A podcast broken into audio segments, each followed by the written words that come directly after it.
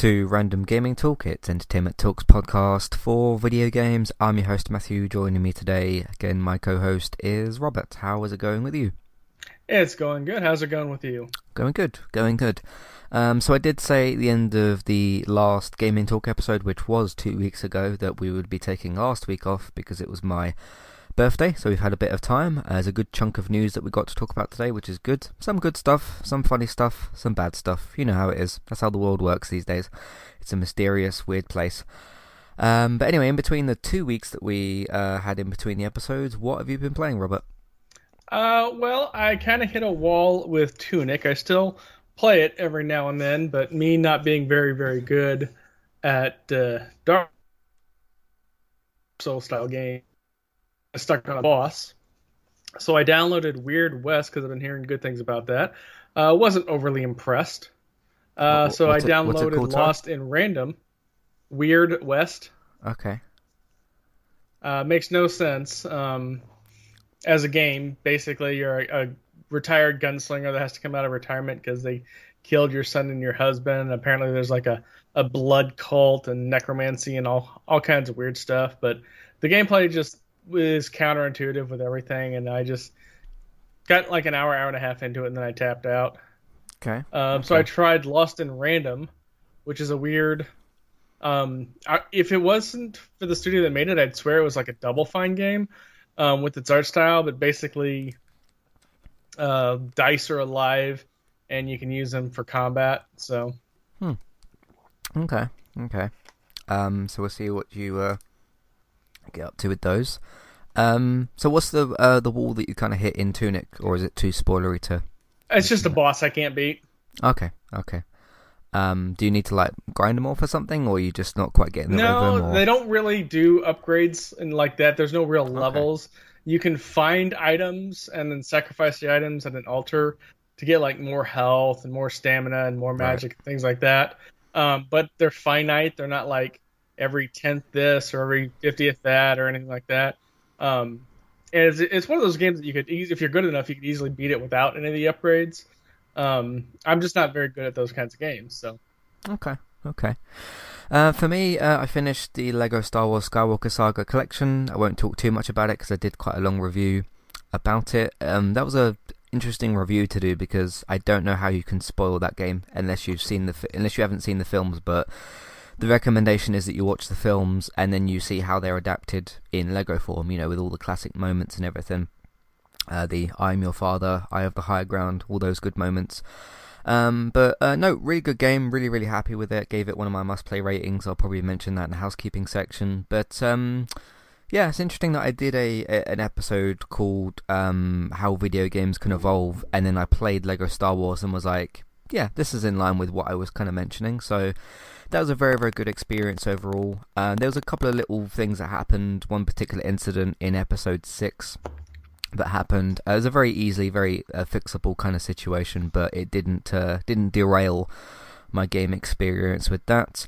Um, finished Kena before that, so there's that. Um, I made a new um, AS Val class in COD Modern Warfare, um, which obviously on the multiplayer side of things. Um, 'cause I talk about COD now and again, but not much of it is like massively noteworthy. But I uh, made a new class today actually and played some some matches with that. Um, basically, I went for range and stability over speed. Is is the easiest way to sort of put that. I put a dot sight on the a nice red dot sight on the Val, and I was uh, killing a couple of people, and uh, I made people some people very angry, and I found that very funny. So all in all, very good, uh, a very good time with uh, with that. So uh, I'm managing to get a lot of grenade kills in the last couple of days. Um, because obviously I know the maps very very well at this point. And one of my teammates will say like, "Hey, somebody, I just got shot by this person, and they are in this location." And I'll kind of just whip my character around and be like, "Oh, I know where I can throw a grenade that will bounce near that location." Sling a grenade over there, and I don't always get the the the, uh, the enemy with it, but oftentimes I've ended up doing that, and it's worked out pretty well. So that's been uh, it's been a lot of fun with with that as well. So that's been quite good. Um, the next game I'm going to look to move on to, and it has been sent to me, but I've not received it yet. I want to give another go to Star Wars Squadrons. I'm in a bit of a Star Wars mood right now because obviously I just played all the nine episodes, and I was thinking about how good the um, space combat is on the Lego game. Which for a Lego game, it's very very good. The space combat, and I thought, you know what, I, I did give Star Wars Squadrons a good go, but I really want to try the immersive VR version. And one of the issues was kind of this vertigo kind of thing where you know, obviously you're in you're in space, you're in a spaceship, you're going to be going up, down, left, right, 360 degrees, and I didn't find it to be very steady in VR, which you know kind of is the effect that you're going to get. But I kind of thought because I've got this chair in my room that I can sit on, right, that I can use for a bit of like not really back support, but just uh, so I'm so I'm sitting in a chair as I'm in VR as opposed to kind of sitting on my bed. I mean, I can lean against the wall, but that's not really going to be the same kind of thing. So I kind of just thought if I give Star because there wasn't much wrong with the game of Star Wars Squadrons, but I thought you know what I do have a VR headset. I've got the VR adapter now for the PlayStation Five, and I'm in a Star Wars mood, um, and I want to kind of give this another go. Because um, obviously the other VR Star Wars game was the Vader Immortal episodes. They were really, really good, but most of that was like you know using the Force and lightsaber, which was great. But um, I kind of just thought for for those moments in the game where I'm like leaning back in the ship and I'm you know going up in the air, if as a human reaction I lean backwards, at least I'll have my chair support kind of. Th- do you get what I mean? So I'll be a bit mm-hmm. more. I'll be a bit more properly sort of seated. Um, and obviously, you know, I'm not moving, but it's the effect that VR gives you, which makes you think that you know it's real and that, which is obviously a good effect. So I kind of just thought, hey, if I if I set the camera up so that it can um, work to that degree. Because um, it's not a game where you're going to need to be reaching for stuff because you just have your controller in your hand and you're just pressing buttons with that. And I thought if I put, just put myself nicely in a in an actual chair and play that game, could I have a better experience with that? So I'll, I'll let you all know. Um, I'll hopefully have it between now and next week, so I'll let you all know how that goes. Hopefully that works. So we shall we shall see. Because it was a good game. Like playing it normally, it was just a bit, eh. You know, this is probably a lot better in VR, more immersive and that kind of thing. And I remember that the times I've tried it in VR and the, like the start when you're going into space, it's very, very immersive and looks really good and everything. Um, like the interiors look great and stuff. But yeah, it was just that like that VR vertigo kind of effect that you can have. So uh, we'll see how that goes. Um, but yeah, that's pretty much most of what I've been playing. We got more news to talk about than actual game impressions and stuff, so we'll see how that all goes. Um, apart from that, let me just quickly see. I did update my list this week on Boomerang. Um, I think I put Returnal back on there because I wanted to give that another go. Um, oh yes, there's the uh, Switch Sports, which comes out this Friday. Um, so I'm looking forward to trying to hopefully get into that. Um, so I'll get my Switch out for that. And then there is uh, the Kirby game as well. What's it called? Go to my games Forbidden to rent Land. list. Yeah, Forbidden Land, which I've seen Alana Pierce play an hour of. She really, really loved that game, and that looks like it's very, very interesting. So that those are kind of the the next couple of games I'm going to be playing because that period where we just had where we had like Returnal and Dying Light and Star Wars and all this other kind of stuff and Elden Ring, that's all sort of finished now. So gives us some time to play some other things. And then, as we'll find out shortly, uh, on the 22nd of June, I'm going to be all in on that PS Plus thing with the classic games and stuff. So that's uh, my plans going forward. Anyway, that's it for that. Uh, let's do some housekeeping, and then we'll get into some good, bad, and some funny news. We'll see you in a minute. Hi there and thanks very much for listening. Today I'm here to tell you about our two different affiliate links. The first of which is our Amazon affiliate link. That's where you can shop on Amazon. We can get a small cut of what you spend, but it won't cost you anything extra. So whether you're get, getting a gift for somebody else or treating yourself or maybe both depending on the occasion, we can get a small cut of what you spend, but it won't cost you extra.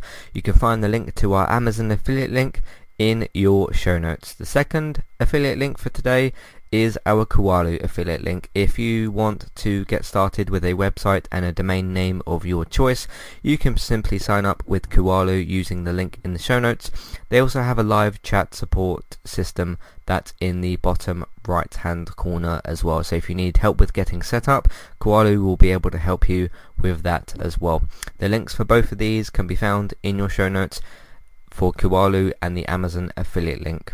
If you would like to get the ad-free versions of Entertainment Talks podcast and support us along the way, you can simply sign up over on our Patreon page. You can sign up either as a creator or as a patron. There's no difference there for the time being. And you can get your ad-free podcasts over there. It's a great way to support us on Entertainment Talk and to get rid of the ads and get your ad-free podcasts you can also support Entertainment Talk on Patreon at the $3 level tier. This gets you a chance to request a review from us of your favourite TV show or film, but it's one per month, so one TV show or film review per month. It's up to you which one you want to choose. We will watch a few episodes of the TV show that you choose, or of course if it's a film, we'll just watch that film and we will review that for you on that month. And then when it gets to the next month, you can request a new TV show or a film review of your choice. That's $3 level tier. That does also, of course, include your ad-free podcasts for the month as well. Thank you very much for listening and enjoy the rest of the show. Alright, so recently on Entertainment Talk, as of a couple of hours ago, uh, Robert joined me for another podcast earlier today, and it was for the Flash podcast wrap up. Um, Robert had, uh, I had sort of fallen behind a little bit with the show, but we had an open discussion about, you know, what was happening in the episode. You'd watched a couple more than me, just because I'd fallen behind with the show a bit. I talked about why that is, and ultimately why we are wrapping up the podcast. You said you were going to continue, continue in the near future with the episodes, and I'm going to catch up sort of later.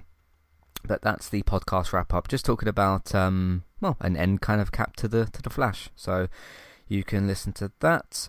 Uh, over on the other reviews that I've done, I did a review yesterday for a show called Raw.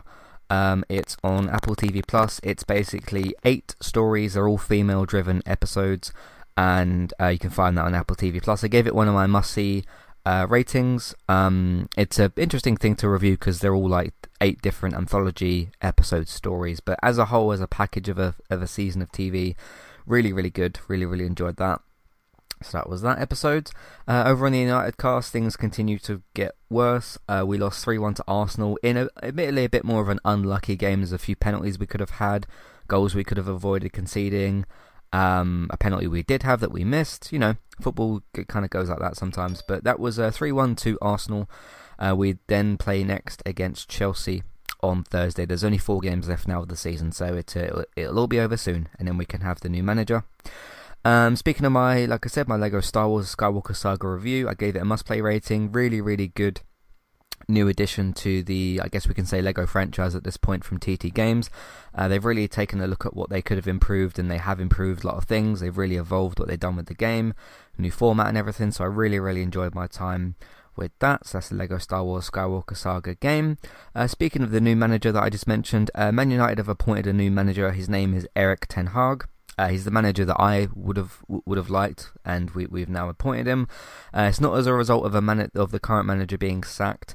Um, the current manager of Ralf Rangnick is going to be going upstairs in quotes to a consultancy role, uh, which was always supposed to happen from day one anyway. So he's not being sacked and replaced; he's just being put in a different role. Uh, but Erik Ten Hag, who's currently managing over at Ajax, hopefully they can win their Dutch league, is going to be joining Manchester United as their manager next season, so that would be good.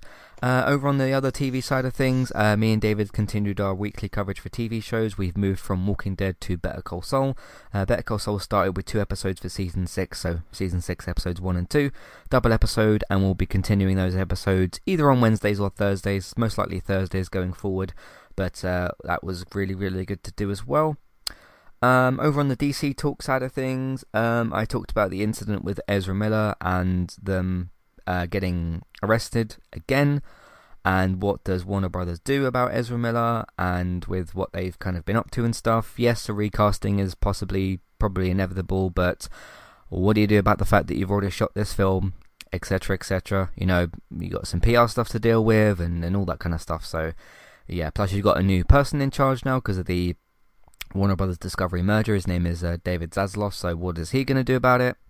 It's uh, it's it's a uh, annoying situation. Plus, you know, they've also got the Amber, Amber Heard situation to deal with. So good luck to David Zaslav over there. Um, over on the other United cast episodes, we lost 4 0 to Liverpool because the team didn't try. Um, another positive podcast. Uh, you remember Nikki Rapp, don't you? We've talked yep. about her before. Uh, she returned to Entertainment Talk. The episode is called Nikki Rapp Returns. Uh, we talked this time about Psychonauts 2 because of course when she was on the podcast last time Psychonauts 2 wasn't out but she voices uh, she's a voice actress for those of you that don't know she voices two characters called Lily one is from Telltale's The Walking Dead and one is the Lily character from Psychonauts 1 and 2 so it was really really nice to have her back on the podcast and talk to her we talked about the Walking Dead TV show the Telltale's Walking Dead Telltale's sort of future they've kind of come back and stuff and uh, all that good stuff as well so really really good to talk to her um, over on the horror side of things as well, I reviewed the part one of season 10 for American Horror Story. That's called Red Tide. So I talked about that as well. Uh, that's everything we've been pretty much doing on entertainmenttalk.org. You can find us as well by searching for Entertainment Talk on your favourite podcast platforms. Alright, let's get into some news.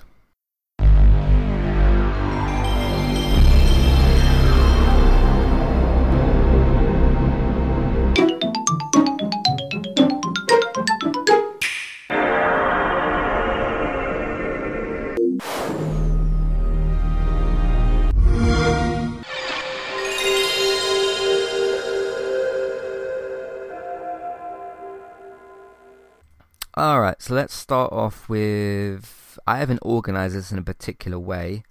Um, we got some again some good stuff, some funny stuff, some bad stuff. Let's start off with some with some bad stuff, and then we can get into some better things. Um, we have Robert uh, another situation of studio mismanagement from Activision. So what is going on this time? What have they done this time? So, Vicarious Visions, who is the developers of the Tony Hawk's remaster games and the original three Crash Bandicoot remasters that came out in 2017, Vicarious Visions, a great studio, they did a really good job with both games. You know, Tony Hawk wasn't quite my thing, but I recognised it as a good game. Uh, Crash Bandicoot, obviously, you know, love all that and, and everything. Uh, they did a really, really good job with re- remastering uh, those old games. Um, so that meant that Vicarious Visions previously was working uh, under the Activision label. Obviously, we've got Activision Blizzard. They still make different games, uh, but they're kind of merged as a studio. But now Activision has decided that they're going to be merged with Blizzard. Um, the staff were apparently informed last year, um, which again just doesn't make sense. Um, I think they were one of the devs that were moved to do COD support as well, which also made no sense, and still to this day, because that's still the ongoing situation, still doesn't make any sense. Um, yeah, uh, none of this. from the day that they decided, and by they I mean Activision, decided, hey, we're going to move all these studios over to do COD support, which wasn't really for COD support, it was Warzone support but we're going to tell you that Toys for Bob are still doing support for Crash 4, even though that game's already out, and they might have done some work on Crash 4, but nothing changed with that game because it wasn't a live service game, it was a single player game that just came out and was released, and that was that. Um, they moved all these studios over to COD. Vicarious Visions was one of them, as well as other studios. You got studios like Beenox that did the um, Crash Team Racing remaster, and they were doing support work previously for COD, but that's kind of where they were anyway. Because uh, if when I boot up 2019's Bond Warfare, it says Beenox. It also says Raven Software and Infinity Ward, and I think there's a Shanghai studio or something as well. Um, why that game needs four teams on it, I don't know either, because Infinity Ward themselves is very, very capable of uh, working on that game. Um, but yeah, whoever's making these decisions, obviously you've got um, what's his name? Is it Bob something? The the the the, the nasty CEO. Bob Kotick, yeah. Kotick, yeah. Um, because I was thinking of Bob, and then I was thinking of the two Disney guys because they're both called Bob Iger and Bob Chapek, but no, it's Bob um, Kotick, isn't it? So why why why why are a bunch of CEOs called Bob? Anyway, um, yeah, I don't know if this is like his decision or if he's just kind of this person that's just sitting in his luxury home, just collecting, you know, COD money every year. I, I don't, I don't really know. But whoever's decided to do this is making con- continuous mistakes, and the only really solution that we can talk about is hoping that ASAP that Microsoft can get in there, dot all the I's, cross all the T's of whatever paperwork needs to be filed. Obviously, they're buying the company for 68 billion. Um, the sooner that happens, the sooner Phil Spencer can get some control over this studio, because this will just make this worse. And you know, there was a lot of rumors last year, and I think like before the Game Awards and everything, about this supposed Wumpa League Crash Bandicoot game, which is supposed to be like a new party game. So instead of basically instead of remastering Crash Bash, which is a bad game, you make another because the Crash Bandicoot franchise has got potential to have a party game. You just need to make a new one. I don't actually know who's supposed to be developing that. If that's supposed to be Toys for Bob, because they were also moved to COD support after they released Crash Bandicoot 4. So the, the, the, the, all all this moving around all these all these studios doesn't make any sense. But the reason it's happening, I mean, Vicarious Visions being merged with Blizzard makes even less sense than them being moved to COD support. Because like, yeah, what what why would you move a studio from working on Tony Hawk and Crash to COD support to like Blizzard titles? So it would be what Overwatch, Diablo. What other Blizzard titles are there? Got like Hearthstone, I think, as well. Mm-hmm. Like, how does that? I mean, I say, how does that make any sense? It doesn't make any sense um, as to why you would do that with with talent. What Activision should be doing is saying, hey, these Tony Hawk, Spyro, and Crash games that like people love. You, you three, so like Beenox, Vicarious Visions, and Toys for Bob. You lot just like stay stay where you are. Keep making great Crash games, Spyro games, Tony Hawk games. It's making people happy. Those games are selling well and everything. But no, because uh, the reason this is all happening, apart from this specific Blizzard thing, which again makes even less sense, is because COD Warzone makes a lot of money, and they thought, hey, we'll put a bunch of our instead of like, you know, bothering with Tony Hawk and Spyro and Crash, with uh, regards of whatever's going on with Wumpa League, we'll just move a bunch of our studios over to COD Warzone because it makes a lot of money, so we can just put more you know, time, effort, and resources into that. Um, but yeah, Vicarious Visions being merged with Blizzard actually makes even less sense, which is what, which is what is making this whole situation even more bizarre. Um, if this story seems uh, similar to some of you, I made sure to look this up. A similar story. Um, this was from last year, I believe, or, or the year before. Uh, you right there? Yeah. uh, it was just my chair. Okay. Uh, Toys for Bob, who did the development on the uh, uh, Spyro remastered trilogy and Crash Bandicoot 4. Uh, it says here Toys for Bob original story Activision owned studio Toys for Bob has reportedly uh, dismissed an unknown number of staff, so lay- layoffs happened in that case. The layoffs appear to have occurred as the developer shifted uh, to support development for Call of Duty Warzone, having announced its involvement on the game via Twitter yesterday. That was obviously an older story, so that didn't make any sense either. Um, but yeah, a bunch of random stupid stuff is happening here, Robert. What do you what do you make of all this? Mm, well, it's like a, I forget if it was the last podcast or just a podcast that I talked on, but California, just the state itself, is a dumpster fire. Mm-hmm. Um, so anything stupid coming out of there is just par for the course. I actually have a follow up story to your story when you're done with everything. But yeah, I mean, the whole thing is just a nightmare. Yeah, yeah, just it's. I was trying to think of it as I was putting, you know, all these notes into this um, Word document. I was trying to think of an analogy of like other jobs, and it would be like you going from, I don't know, being a plumber to a gardener. You could do that if you want. If you get bored of plumbing and you think, you know, hey, I like planting stuff and cutting grass. Sure, you can do that. But why would you move a studio from working on Crash to working on Blizzard titles? Or the, the thing that happened before, which was like, hey, yeah, Crash 4, great, you did really good. Do you want to work on COD? And then, like, oh, you've been working on COD for like a year or two, or probably 18 months or whatever. Let's put you in Blizzard. It it just doesn't make any sense. So, yeah, it's uh, it's very very odd. Um, But as I said, the, the, sooner, I mean, whether you want to talk about monopolization with Microsoft or whatever, do you know what? I don't really care because I care about Crash and COD, and I want to see them do well. But in order for them to do well, you got to sort out your studios properly. Um, this kind of reminds me of like with Warner Brothers, right? Obviously, before the David Zaslav takeover, which has like just happened where fans would be like, "Hey, can we have a Man of Steel two? Can we have a Cyborg film? Can we have a Justice League two, and they go, no, here's a here's like we're gonna give you this other stuff, like I, don't know, a, a Kite Man TV show, or you know, like the Plastic Man film that's supposed to be in development, or whatever. It's like, why, why are you doing?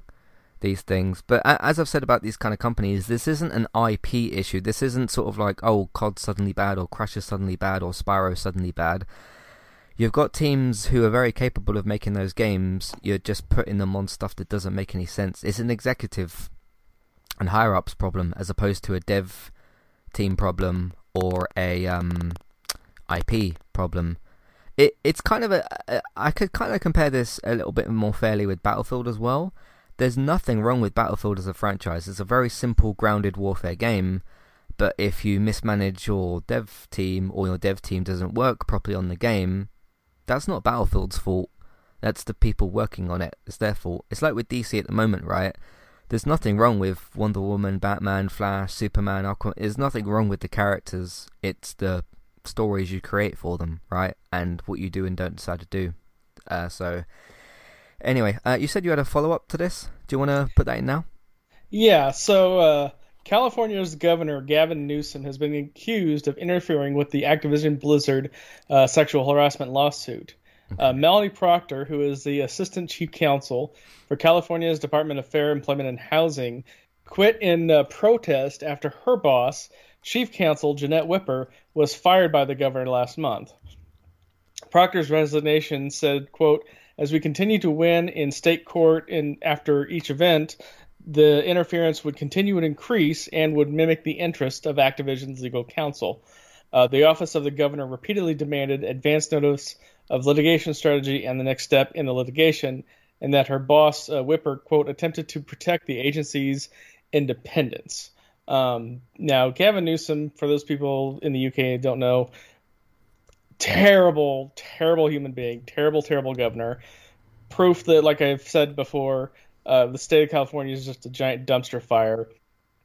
His last notable thing as governor was to close all the restaurants during COVID, like just force them all to shut down, uh, but then would demand the French Laundry, which is a super high end, super exclusive restaurant, opened up, took a whole bunch of his uh, donors there, and they spent 22 grand just on booze in the middle of COVID.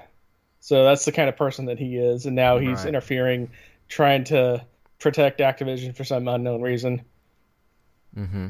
Yeah. So I mean, I don't know who those people are that you've mentioned. Obviously, you had to give some some context there, but yeah.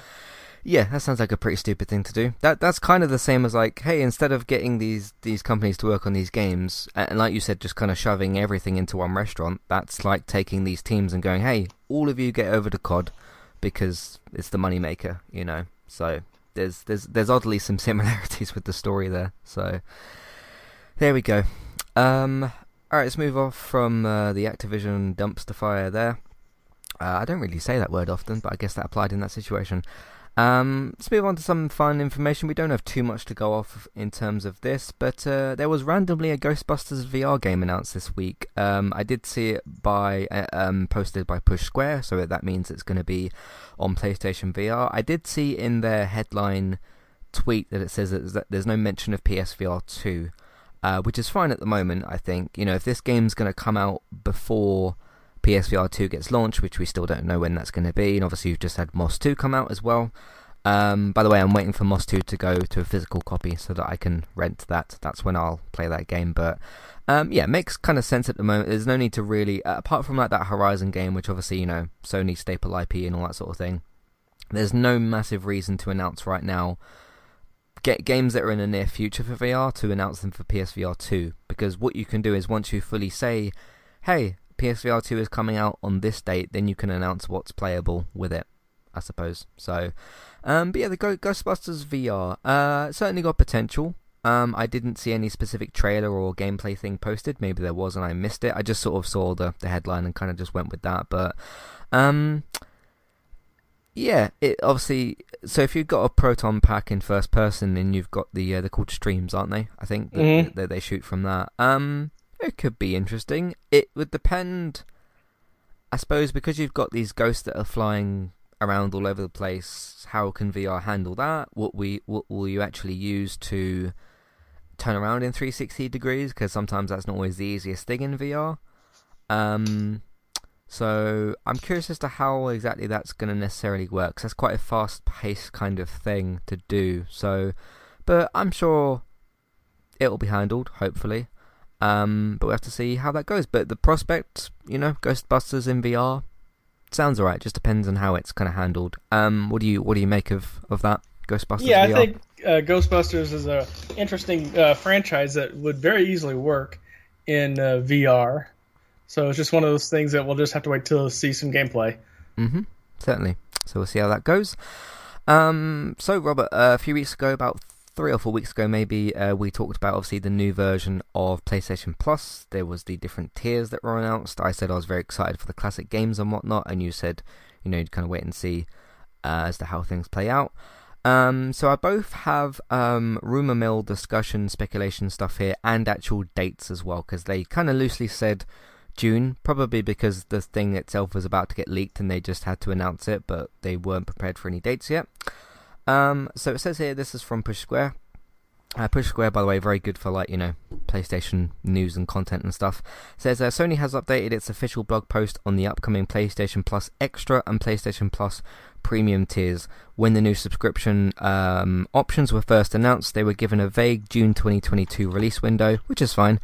Um, but now we've got the dates that the overall overhauled uh, service is targeting across various regions. Here are the dates as per Sony. So it says Asian market, Asian market, sorry, excluding Japan, targeting May 23rd, 2022.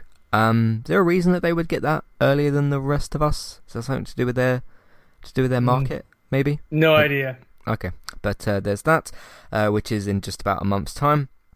Uh, Japan is tar- targeting um, 1st of June 2022.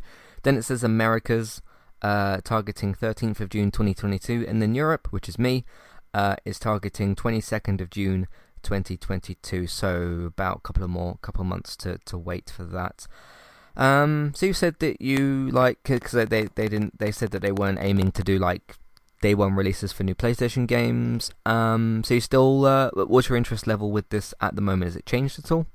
No, not really. Like I said, I don't play my PlayStation enough to really justify anything other than what I already have, which was the PS Plus that I Mhm. got as a when it was like twenty bucks off on Amazon for Black Friday sale or something. Um, and if it expires, it expires. I just I don't use it enough, Mm-hmm. really. Okay, fair enough. Um, but yeah, I, I, as I said when the uh, initial thing was announced, I'm going to be looking forward to playing PlayStation 1 and 2 games.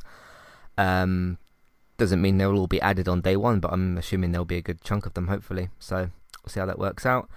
Um, but yeah, what I'm kind of planning to do, because I don't know about any games that are coming out end of June that I will actually be playing, because the games I just mentioned, so like Star Wars Squadrons, uh, the Kirby game, and maybe stepping back into Returnal, see how that goes. I can probably play, may- maybe not finish, but at least play those uh, for the next couple of months, and then see what else kind of comes up and stuff. But um, interestingly enough, my um, billing date each month for Boomerang is the twenty third. So I can use Boomerang until the well, obviously this comes out the day before that. So what I could do is subscribe to this, you know, have a look out, see what's what what's on there and stuff. Um, I do hope that they tell us which games are going to be, which, which classic games are going to be on their day one. They'll probably do that a bit later, I would imagine, because it's a little bit early still yet, because we're only in April.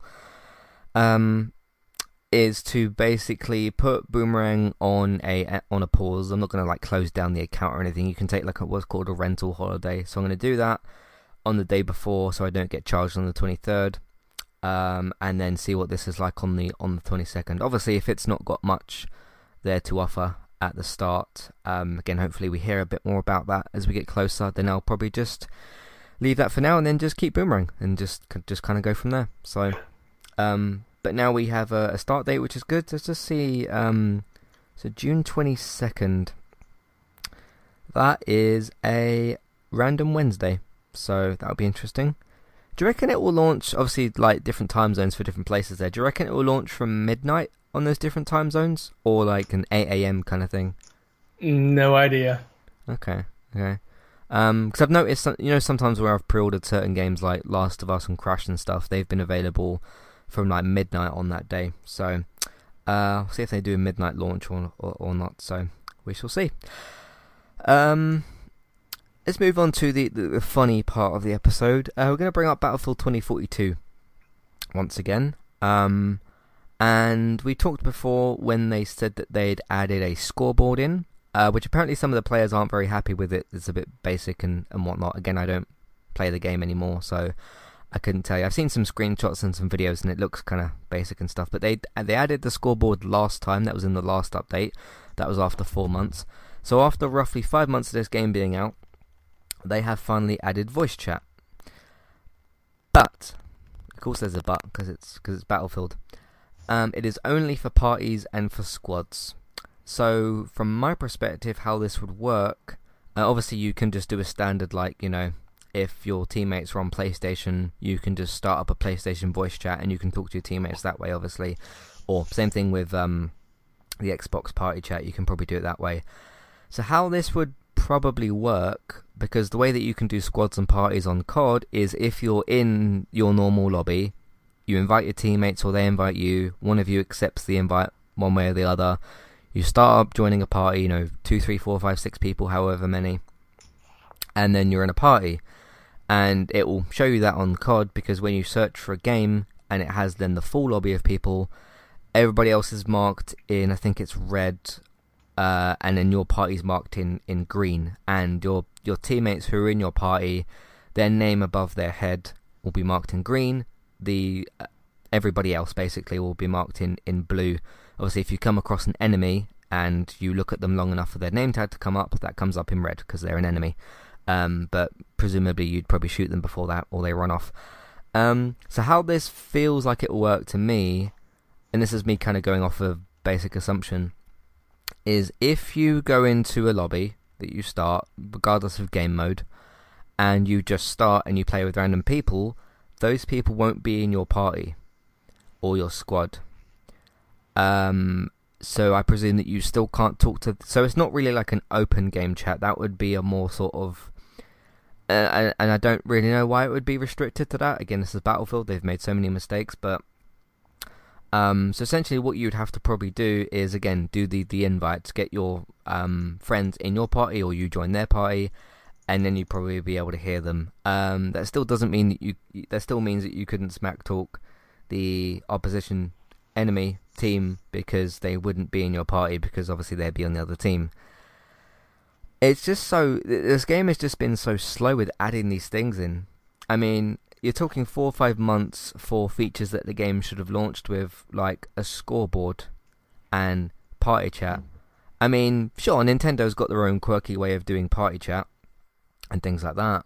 Um, so yeah, but like this is a AAA, what's supposed to be AAA studio with Dice, and to to me, if if any shooter game comes out, whether it's you know something to do with Fortnite or Apex Legends, Titanfall, Halo, COD, you know you, you name any any game like that, or like the online stuff in in Doom or something, you'd kind of expect. I mean, especially a score. Like I don't understand how this game was actually functioning without a scoreboard, because how would you know who's winning and who's losing? Um, I, I, I don't know how that would how that would work. Um, but yeah, they what, Robert, what do you think? They've added this uh, not full kind of voice chat in after about five months. Uh, makes no sense. I mean, for any game like that, voice chat should be mandatory, standard. Mhm. Yeah. Yeah. I mean, even back in COD Modern Warfare's 2v2 beta, which was what got me into that game, obviously a bit of a different game mode to what I play, but still, you know, the gameplay was good and stuff. I remember that having voice chat, and that was the the actually that wasn't the beta. That was the two v two. Was it the alpha or was it the beta? It was one of them two things. But obviously that's like the pre-release version of the actual game. That's that's where you the beta and your alpha and your beta versions of your games is where you don't expect things to work. So then if players are telling you, "Hey, this thing in this game doesn't quite work," the game's not fully out yet. That's fine. You can correct those things for your release of your game. Um, I don't remember what the beta was like for this game. Um, I mean, I think when I played it, uh, I I was there for a mere five minutes before I was like, you know, started shooting in the game, and it was like horrible. But yeah, you've basically launched this without two major basic multiplayer features: a scoreboard and voice chat. Um, I mean, I was doing those things in 2007 on COD Mhm. Modern War- uh, on COD 4 Modern Warfare. The, the game, those games had scoreboards and voice chat. So yeah, um, I guess what they'll do with the next Battlefield game is they won't have guns or something. I don't know. Do you know? So. Uh, again, there's like there's no reason to be angry about this game anymore. It's like, oh, it's so bad, it makes you angry. It's just kind of funny and comical at this point, just to see how this kind of goes. So there we go. Uh, let's move on to some uh, very, very good news, actually. Um, Robert, as I've mentioned before a bunch of times on this podcast, um, I would like both games uh, from, uh, or more games from both um, studios, which is Warner Brothers and Disney. So you could have Harry Potter games, Game of Thrones games, DC games, and then obviously with the Dis- Disney side, you've got Disney, Pixar, Star Wars, Marvel, all very good brands I'm very interested in. Uh, we've got another one on the way, and this is a new Star Wars game coming from uh, Amy Hennig, who some of you may recognize from things like Jak and Daxter, and of course, most notably, arguably, the Uncharted games, which she was involved in as well. A new Star a new Star Wars game has been announced with her studio. Obviously, she broke away from EA after that whole disaster happened. Uh, her studio is called uh, Skydance, and uh, she said in a she posted. Um, I think I'm following her on Twitter, or somebody else retweeted something that she posted. Uh, she posted a link on the Star Wars website, and it said "New Star Wars game in development from Skydance." And uh, she said in her actual tweet itself, "Never tell me the odds," which I thought was uh, was quite nice. So, um, so far no red flags with this. Obviously, we don't really know much about the game at all. Um, but given Amy Hennig's track record and the fact that this is Star Wars, um, I'm kind of in already. I would expect this to probably be a third-person action game, given that's what, well, in in their own different ways, that's what Jak and Daxter were, and that's what um, Uncharted was. Uh, they've got, of course, Skydance has got the new um, Walking Dead Saints and Sinners 2 game in development, which is a first-person VR zombie game, which was very good. Um, but yeah, good, good early signs so far. I mean, we don't know much about the game, but the the right people are involved with this. And you know, she tried to kind of do a Star Wars game with EA. Obviously, they can't. EA's cancelled how many Star Wars games that didn't work.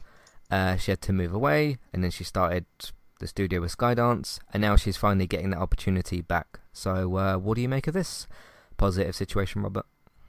Uh, I mean, it's one of those things that until we actually see a game and gameplay, Mhm. not really any to comment on. Yeah. Okay. Fair enough. Um, you haven't played the Uncharted games or Jak and Daxter, have you? No.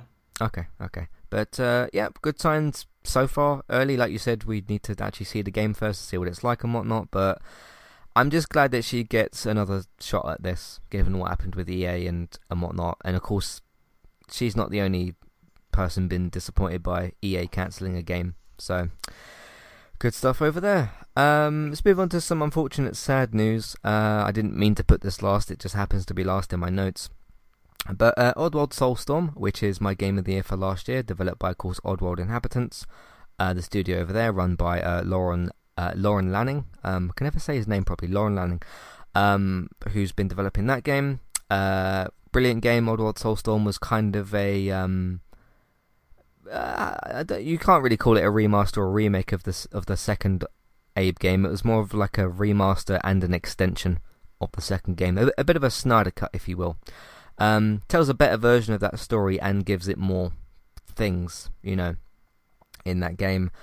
Um, but they unfortunately came out this week and said that uh, because Oddworld Soulstorm at launch, at least for PS5, was a PS Plus game. It was uh, devastating for their sales, according to its um, head studio dev, Lorne Lanning. Um, as somebody who's a massive fan of the the Oddworld games, you know, I really enjoyed the old ones. I've really enjoyed the both remastered of the new of the new games. Um, one of them was called Oddworld New and Tasty, which is a, which was an actual remaster of the first game, and then just the just the really awesome stuff they did with the second game, which was uh, Oddworld Soulstorm.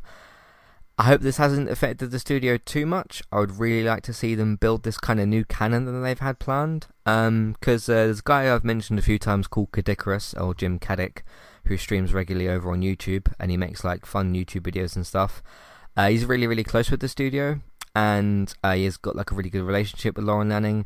And he mentioned on his own Oddworld Soulstorm streams when he was playing the game that they said that because uh, there, there was a third or fourth game in that series called Munch's Oddysee, which was with a different character, and there was another one called Stranger's Wrath. So they're basically different characters in the world of Oddworld.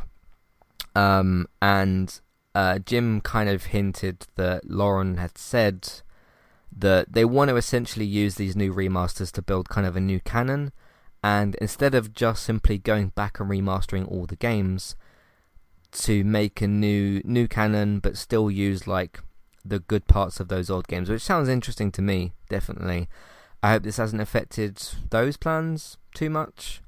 Um, I think they'll be okay, but um, them saying that it was devastating for sales is is not a good thing. So, and they're already kind of indie esque in in that way. They've got kind of like support of PlayStation. is a, is a bit of an odd relationship they got with PlayStation at the moment because um, even with the old games, they were exclusive to uh, to the PlayStation, and then they did like some Xbox games and stuff. So it's they've had an odd relationship with PlayStation to say the least. So we'll see how it works out. Hopefully, they're able to like fulfill their plans and stuff that they've got because it's quite obvious that they probably want to make more Abe games or more Oddworld games. So we'll see how all of it goes. Um, Robert, what do you make of this uh, situation with PS Plus and that?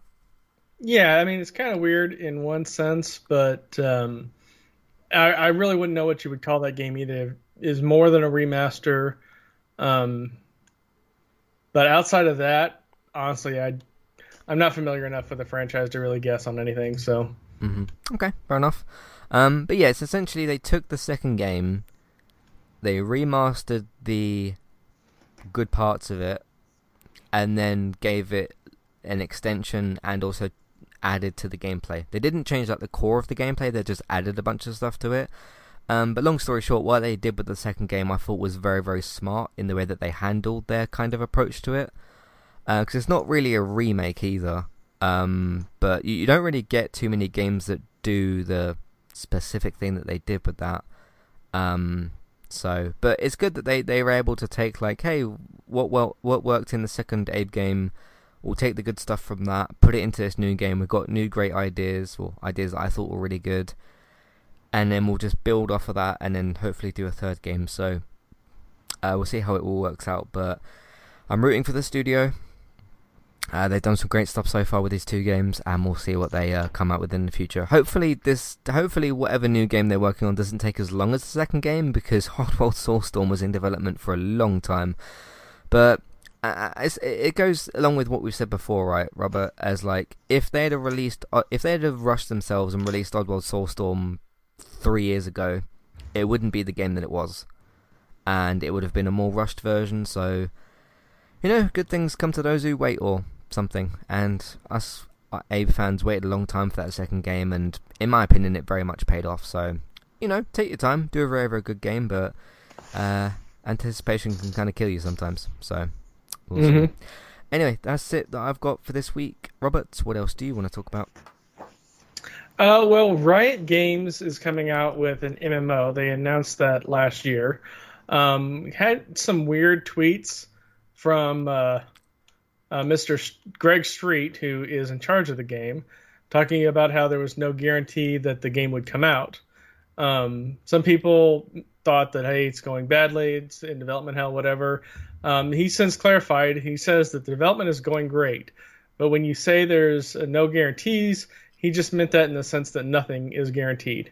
Uh, there are no guarantees. Any game in this business will ship. Mm-hmm. Anyone who makes that promise um, will, is essentially saying that we'll ship the game even if it's disappointing. Uh, we won't be shipping a disappointing game. He also added in that his team won't crunch just to make sure the game has is as good as it can be, and that Riot will absolutely release an MMO at some point, even if his MMO never ships. To be, but to be clear, he says it's going to be great. So that's kind of weird. Hmm. Yeah. Yeah. There's a good part in that statement about like we don't want to release a bad game. I don't think any company deliberately wants to release a bad game, but sometimes they ha- those things happen, like with Battlefield that we talked about, mm-hmm. for for certain reasons. Um, but those reasons aren't always in the hands of the better people involved at studios because there are a number of executives in this medium in this in this industry that don't know what they're doing, and I think that's been more than proven in the past. Um, but it's true, you know, no, no, game is guaranteed to come out. There are games that are extremely likely to come out, such as if you were to say, I don't know, God of War Ragnarok, or, you know, a, a big kind of games like that, or new FIFA games, new COD games, those sorts of things. Uh, but yeah, let's see what happens with that. And uh, but yeah, it is a bit a bit of an odd kind of hmm strange statement, strange way to sort of word what uh what you were saying in there. So we'll have to see how that plays out, I suppose. But you know, we've we've had games like what Kingdom Hearts three took what fifteen years to get made. Um, you had uh, other games have been Cyberpunk, which took obviously a while to come out, got delayed over and over and over again. Um, but games being delayed just means the studio thinks, hey, we want to make this product better. Um, that doesn't always mean it's going to definitely be better, but it means that somebody involved in the studio somewhere has said, "Hey, this game is not ready," and that person has either talked to a person that's got the power, or they've got the power to make the decision to say this game is delayed. Um, so yeah, that's uh, it's interesting stuff. Uh, what do you make of this anyway? Yeah, well, like I said, he is in charge of the development, so obviously he knows more than anybody else what's going on. And honestly, I just think he's being he's just keeping it real. He's saying mm. we're going to do our best. Nothing is guaranteed. It could never come out, but I'm going to do my best to make it come out. Yeah, yeah. So we'll see what happens with that. All right, what else do you want to talk about? Uh, well, Hideo Kojima has denied a rumor that Sony is preparing to acquire uh, Kojima Studios, saying that the whole thing is a misunderstanding started by a Twitter post by Hideo Kojima. Uh, the, the buzz began earlier when noted by Games Radar. Sony expanded the banner image of their PlayStation Studios website, a, splice, a splice up of iconic video game characters, including Kratos, Aloy, Deacon, um, and then they included Sam Porter uh, Bridges from Death Stranding. Mm-hmm. And then the day after that, uh, Kojima himself tweeted out the same image complete with the PlayStation Studios logo.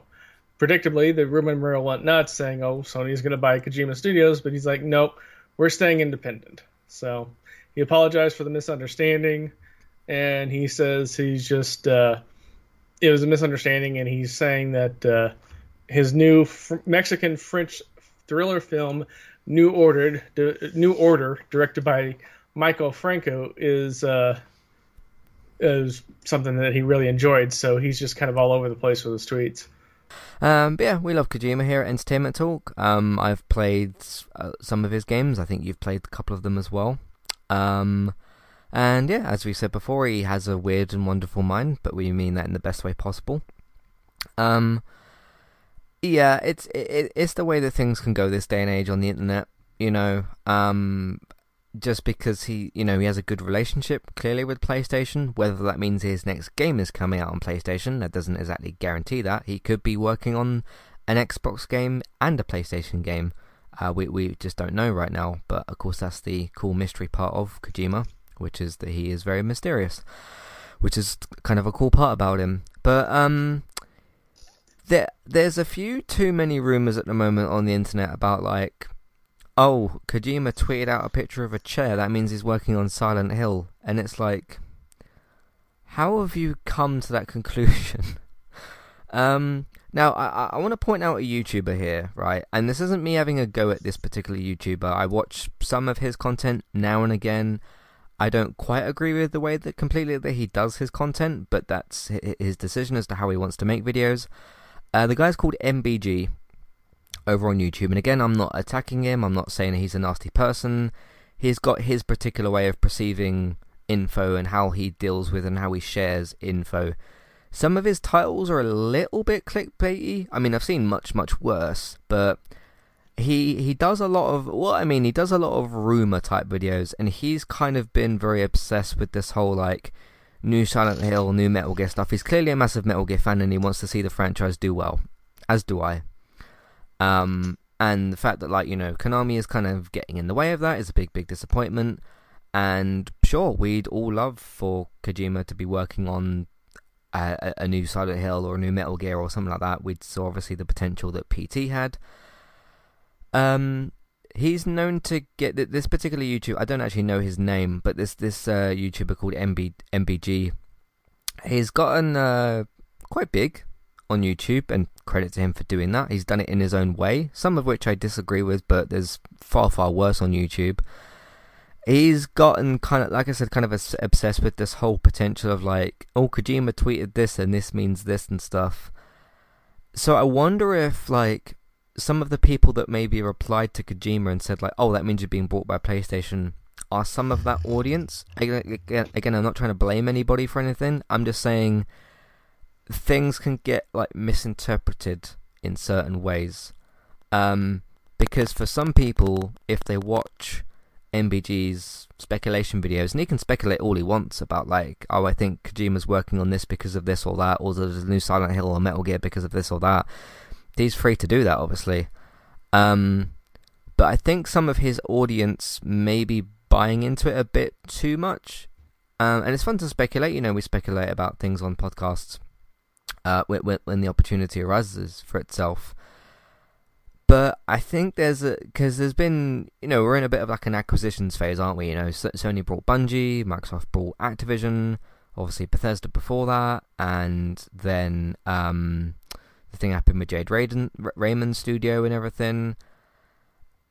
And I understand the eagerness for fans of Metal Gear and Silent Hill and all that kind of stuff to be like, please Sony buy Kojima Productions so that they can work on Metal Gear Silent Hill and all this kind of stuff. But it gets a bit overblown in certain situations. So I, th- I think that's maybe what happened here. Basically, I think some people kind of saw like, oh, he's posting a p- picture of PlayStation Studios, that means that they've brought that means that Silent Hill, Metal Gear, and they they you know got a bit carried away. Which, if you want to be excited about that and get carried away, that's that's fine.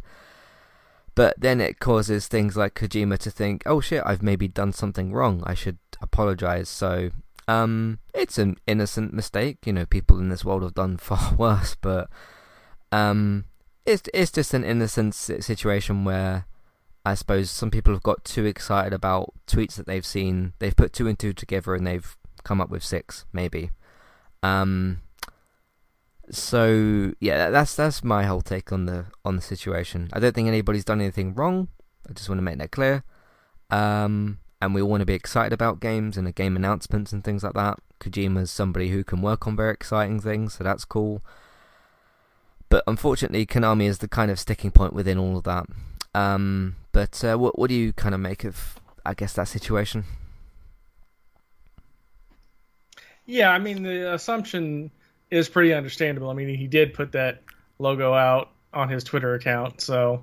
Uh, mm-hmm. But then again, it's Kojima. He does he does kind of have a, a unique way of looking at things. So yeah. Um, outside of that, you're right. I mean, so many studios have been getting bought lately that it's it's not hard to make that assumption. Mm-hmm. Yeah. So again, nobody's done anything wrong.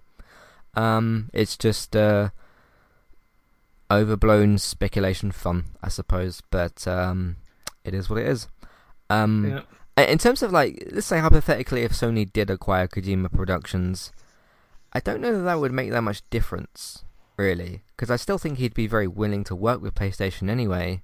On what that would be, we don't know whether it would be Death Stranding two or something else the the, the unfortunate issue because there, there's a dream scenario right where instead of buying Konami, Sony goes and buys the IP for Metal Gear, Castlevania, hopefully as well, and, and and Silent Hill, or maybe one of those three. And then they say to Kojima, "Hey, we've got Silent Hill or Metal Gear. It's yours. You know, we acqu- we acquire you and we acquire those IP, and that can come together like a dream. Um, I don't actually think that scenario would um, require Kojima Productions to be bought. However, it would require Konami to do something. That's been the the barrier the whole time. So it's it's an unfortunate situation, but um, yeah, still excited to see what Kojima works on and everything, and I'm sure we'll hear about it when uh, he's ready. So there we go. in terms of a Death Stranding 2, by the way, I don't really need one with how the game ended. If he made one and Kojima had an interesting idea, I'd probably play it. But unless you did something else with the story, but like when that game when that game ended and how it ended with Sam and stuff, I kind of thought like that was a really good experience, but I don't need that again.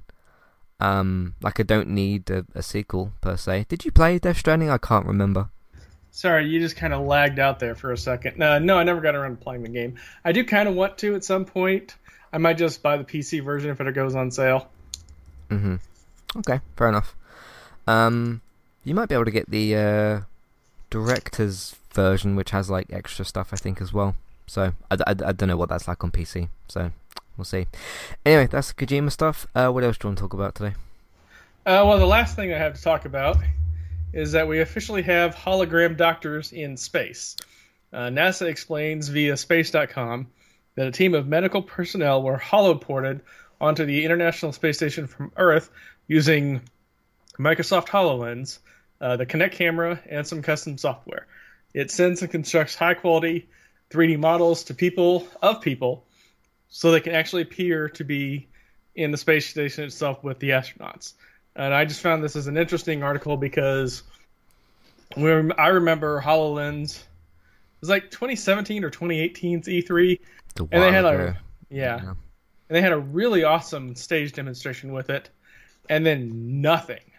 Yeah, like, it just completely vanished. Yeah, completely fell off the face of the earth. That was it that Minecraft get, demo, right? Yeah, it yeah. got launched yeah. um, unofficially, unofficially.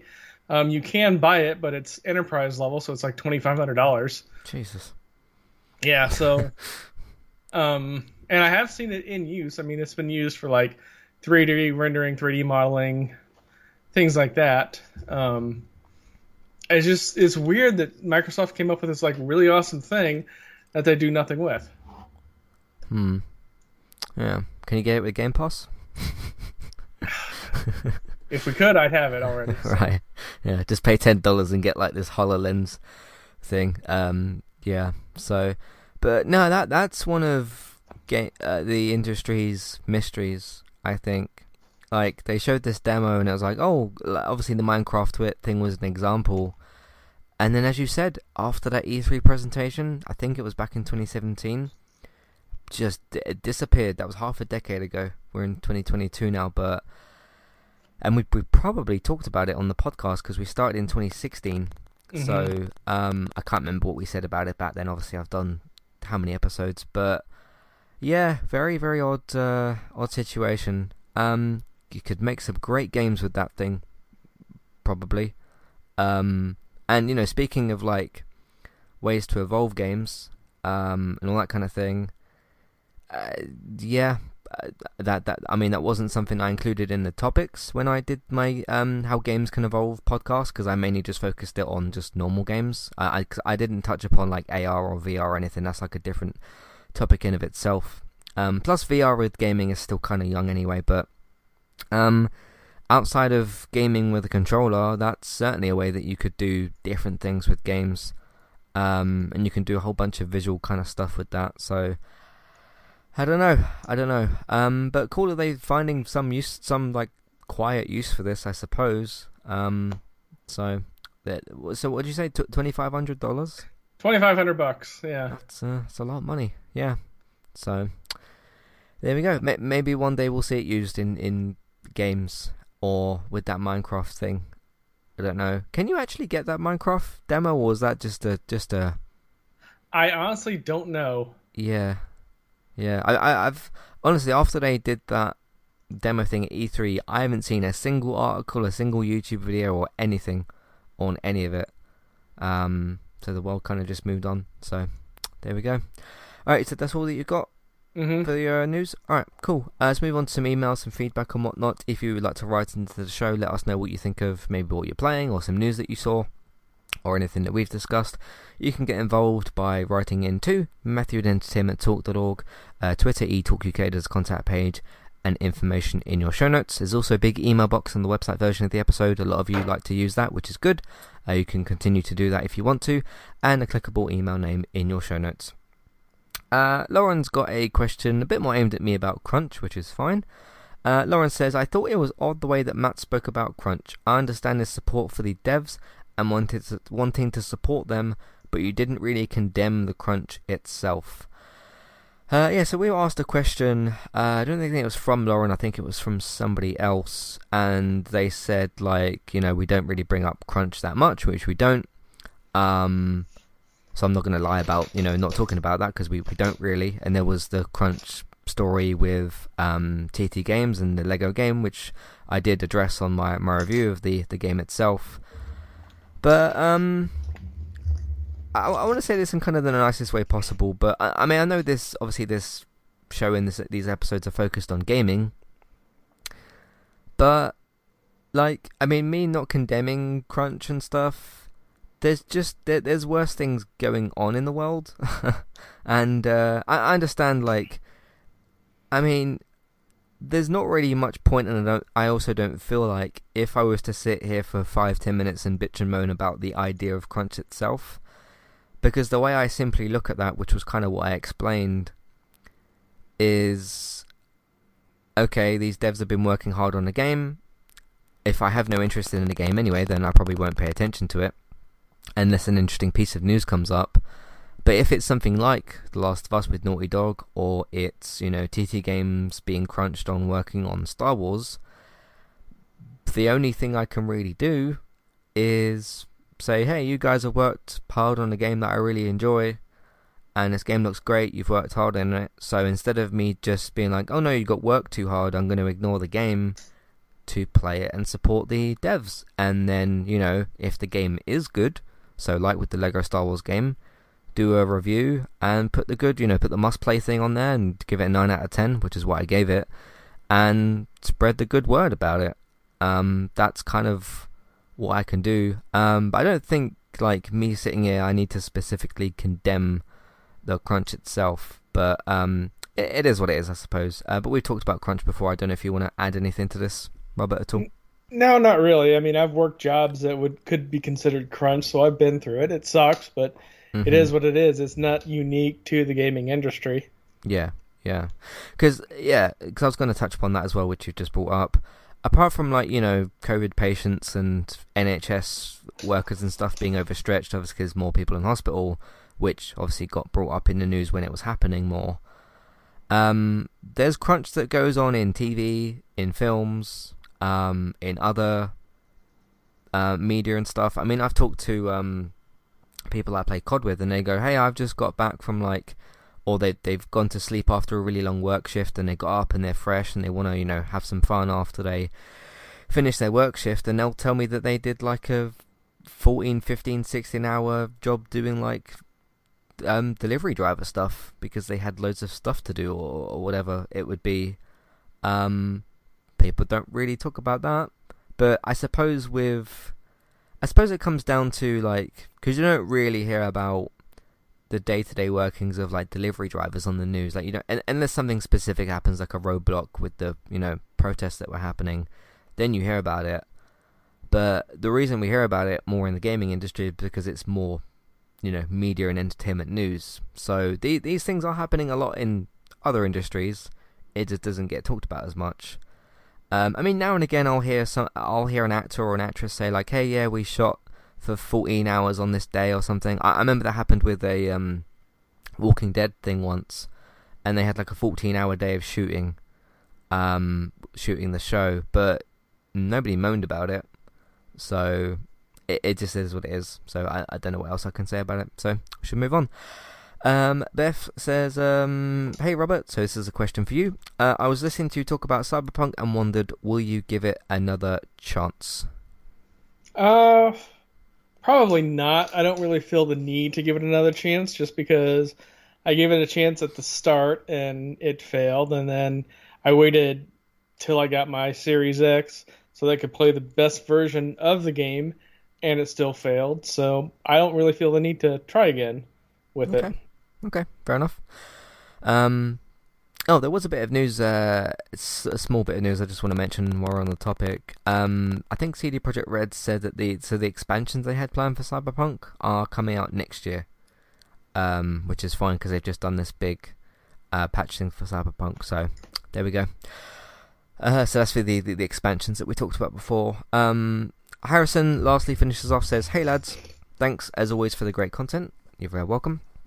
Um, was doing my usual scroll through YouTube and I find a King Kong, King Kong, sorry, and Godzilla uh, COD Warzone video. I didn't watch it, but why and what's going on with that? As the COD player out of the two of us, I also saw that video pop up. I didn't click on it, but I was also very equally as confused.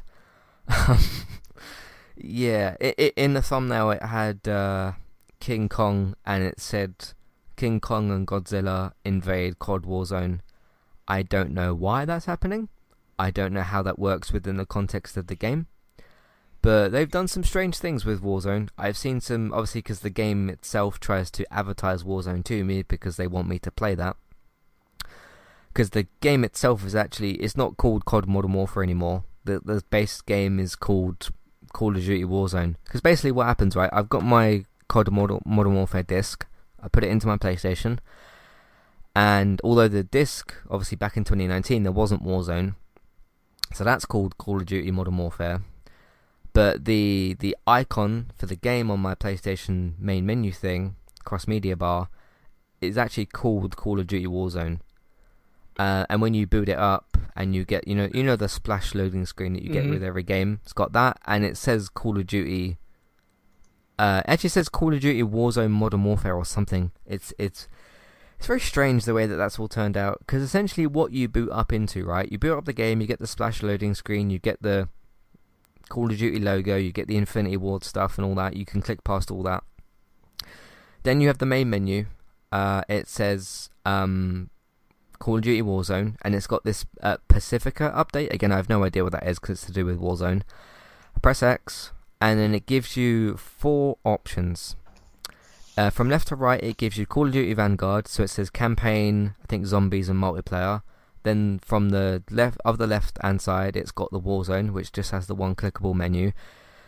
Then it's got Call of Duty um, Black Ops Cold War, which was the is the worst of the four, sort of. That's got campaign zombies multiplayer, and then further to the right, it's got Call of Duty Modern Warfare, and it actually says that. So essentially, what the game gives you is yes, I've got the Modern Warfare 19 disc, but if I had like the digital versions of, uh, obviously I've got the digital version of Warzone installed, but if I have the digital versions of um, Cold War and Vanguard installed, you can kind of switch between the four of them, which is kind of a cool idea that also is not really necessary. It's kind of more of a, it serves more of a COD game hub um, with multiple menu items and things and stuff that's like never happened with COD before. So yeah, um, but I don't pay attention to, to Warzone and that kind of stuff. I have friends that still play it and everything, which is uh, they can do what they want to do. But yeah, in terms of Godzilla King Kong being added, I have absolutely no idea how that works. so Yeah, that sounds more like a Fortnite thing than anything else. it does, you know, when you know when Spider Man's coming out, they add Spider Man, or when the Uncharted film comes out, they put um, Nathan Drake in there. Yeah, very much sounds like that. So um, I am curious to see what that is, or like, are you doing some sort of evolve thing where there's a team of you and you're shooting down King Kong or Godzilla? I'm just guessing because I don't know, but yeah, that's not. If someone said to you Kong, uh, I can't say his name probably, King Kong and Godzilla, you wouldn't associate that with COD, would you? so, yeah. Um, I also don't know why that's happening. It's not like I mean, there was the recent film King Kong versus Godzilla. That was what last year, the year before. Mhm. About So- that, yeah. So there's not exactly like new marketing, um, because like we're, we're probably when we get to because you know you're right with with the four, uh, Fortnite stuff, right? They have it so like, oh, Doctor Strange is coming out. We're gonna add Doctor Strange to Fortnite. Hey, Uncharted film is out. Let's add Nathan Drake. Hey, the Spider-Man film is out. Let's add Spider-Man to the game. But that fits within Fortnite because it's it's just character skins. Um, Mhm. You're still doing the same things, which is like picking up guns and doing the whole battle royale thing. But I have no idea how King Kong and Godzilla fit into COD. Any guesses yourself, Robert? Yeah, not a, not a clue. Not clear. Yeah. So uh, we'll see what that's about. I'm sure the game will advertise it to me at some point whenever that comes out, but we shall see. Anywho, uh, that's what we got. Kind of a fun note to end on, I suppose, with the mystery of all that. Um, I'm gonna have to go watch that trailer now, aren't I? Just just to see how that works. So yeah, uh, see how that goes. Anyway, that's all we got for you for this episode. Thanks very much for joining, uh, for, for joining us and for for listening. Uh, Robert, thank you for joining me yet again today. Um, we'll be back, of course, next week. Um, oh, uh, yeah, we missed the show last week because it was my birthday. Uh, you reminded me it was uh, your birthday soon. What's um? Yeah, week after next. So we'll the first we can record, and then the eighth, um, I'll be out of town. Okay, we'll either rearrange that, or I could, I'll maybe do a solo episode or something. Um, we'll we'll see. So it's in, that's in two episodes time. hmm Right. Okay. Yeah. So, yeah. Uh, there we go with that. Uh, in the meantime, you can find everything else that we do on entertainmenttalk.org, TV, games, films, May Night podcast. Take a look at all of that uh, for what we're doing over there. If you want to support Entertainment Talk on the podcast, you can either, of course, listen to more episodes. There's a whole bunch of them, so take a pick for whatever you want to listen to out of those. Uh, if you want to support us in other ways, you can also uh, just tell other people about what we're doing and where they can find it, either by just telling them or using social media. That helps us out as well. Patreon, $1, $3 level tiers, ad free podcast review options. Take a look at that as well if you'd like to for all of our different stuff. Uh, Patreon, $1, $3 level tiers, ad free podcast review options. Uh, take a look at that as well if you'd like to. Uh, if you want to know about the newest TV and film news uh, for your favourite shows and films and stuff, uh, for what's going on with those, uh, you can find David's website, which is geektown.co.uk and Geektown Radio. Uh, Geektown Radio episodes come out on Tuesdays, so look out on Tuesdays for those episodes. Uh, Bex, who's also involved with all this, uh, she streams very regularly over on Twitch. You can also follow her on Instagram and Twitter by searching for Trista, B Y T E S. Uh, go and give her a follow on those different platforms, see what she's up to. Uh, you can also follow me on Twitch as well, eTalkUK, for my different gaming streams. Uh, those are all up to date and archived on the YouTube channel, which is Entertainment Talk Plays. Speaking of our YouTube channel, as you'd mentioned on the Flash podcast, uh, I uh, put up a whole bunch, a whole bunch of um, game clips. There was probably, what, 30, 40 game clips? There was a bunch of them. Uh, you said it kind of uh, came up in your feed, which means that YouTube's actually working for a change, which is good. so, yeah.